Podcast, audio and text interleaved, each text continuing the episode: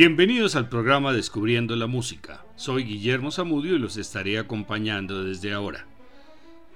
Después de escuchar las hermosas melodías del primer programa, hemos decidido continuar con este género musical, pues quedamos con la expectativa de nuevas combinaciones con los folclores nacionales de cada país. León Cardona García nació en Yolombó, Antioquia, en 1927, maestro, compositor e intérprete colombiano. Sus composiciones se han escuchado en los mejores escenarios, especialmente en los festivales de música andina colombiana como el Mono Núñez en sus propias palabras. Me alegra saber que he puesto un granito de arena para lograr que nuestra música perdure y trascienda a las nuevas generaciones. Escuchemos su composición Pasillo y Bambuco, interpretada por la Orquesta Filarmónica de Bogotá y la dirección del maestro Eduardo Carrizosa, con sus movimientos Ofrenda, un pasillo lento, Gloria Beatriz, un bambuco alegro, Sincopando, un pasillo alegro, y ofrenda, pasillo en varios movimientos.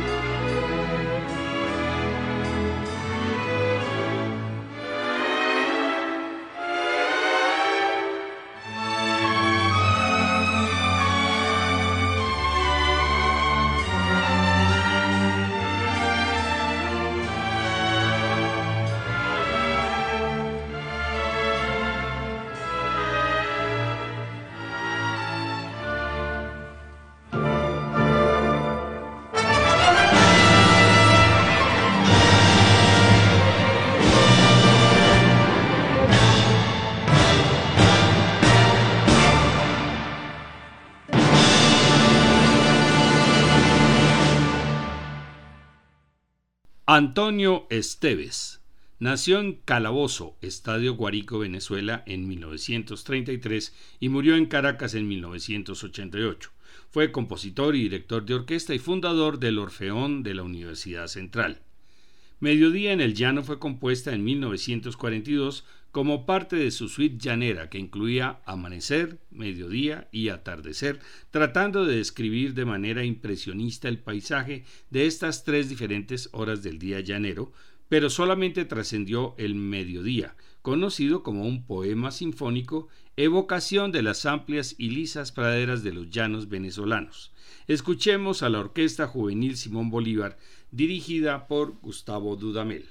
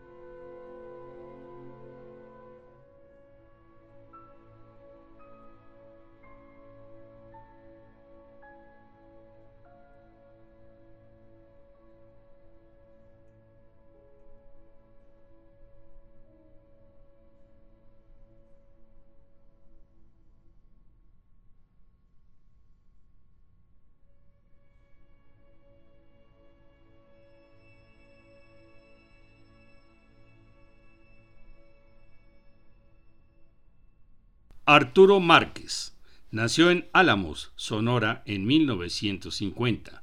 Es un compositor mexicano reconocido por utilizar formas y estilos musicales de su país e incorporarlos en sus obras.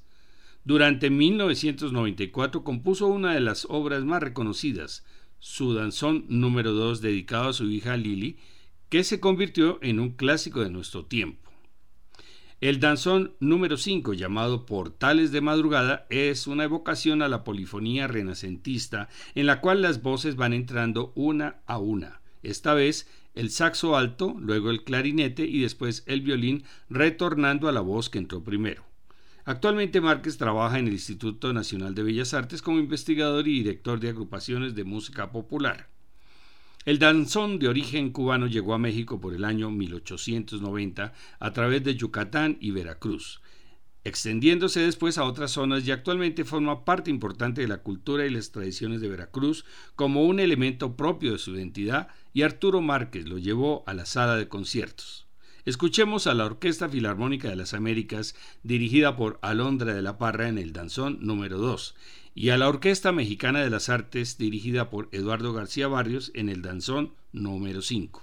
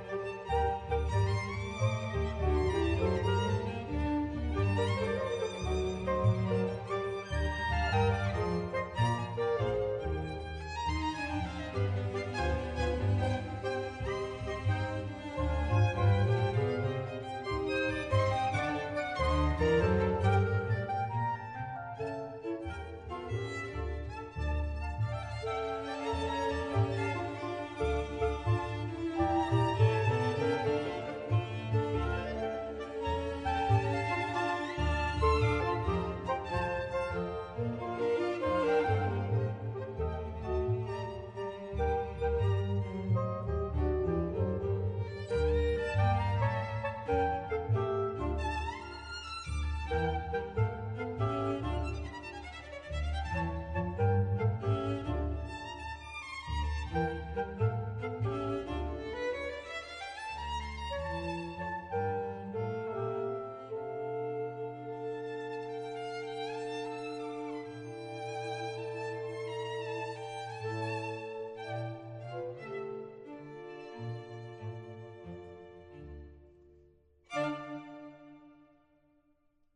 Heitor Villalobos nació en 1887 y murió en 1959 en Río de Janeiro. Fue un director de orquesta y compositor brasileño. Su música estuvo influenciada por el folclore de Brasil y la música clásica europea. Las Baquianas Brasileiras son un grupo de obras que creó entre 1930 y 1945. Estas nueve piezas no están pensadas para ser interpretadas de forma continua, aunque guardan alguna relación. Villalobos les otorgó este nombre, pues en todas quiso fusionar el folclore brasileño con el estilo y la forma de componer de su admirado Johann Sebastian Bach. La más célebre es la Baquiana número 5, compuesta para voz y ocho violonchelos, y su génesis se enmarca entre 1938 y 1945. La pieza la conforman dos movimientos, el aria o cantilena y la danza o martelo. La soprano española Victoria de Los Ángeles grabó en 1956 una versión que se volvió legendaria. Vamos a escucharla acompañada por la Orquesta Nacional de la Radiodifusión Francesa y dirigida por el propio compositor.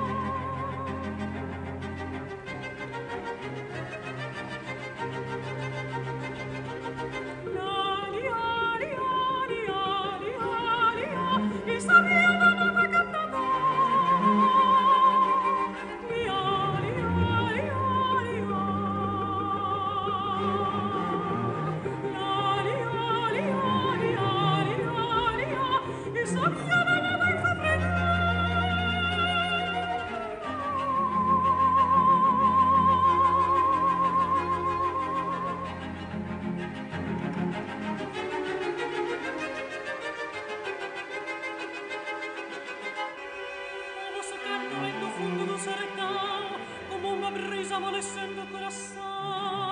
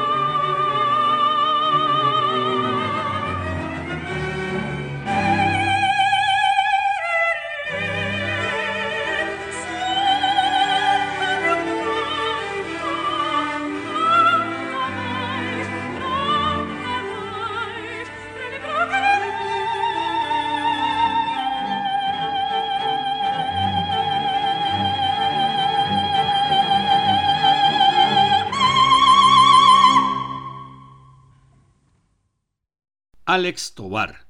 Su nombre real fue Wolfgang Alejandro Tobar García. Nació en 1907 y murió en 1975.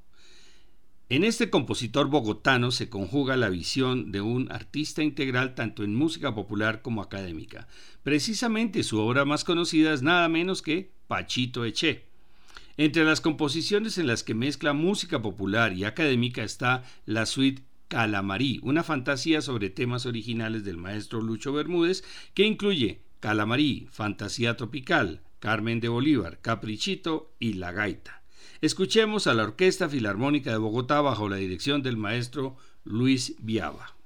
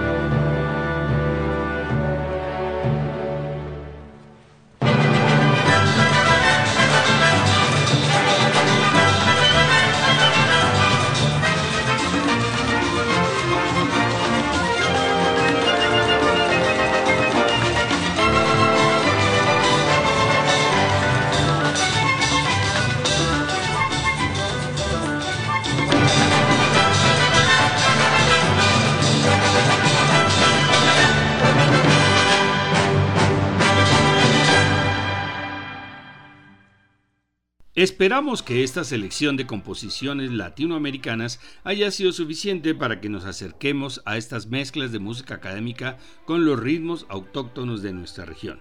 Les esperamos en el próximo programa.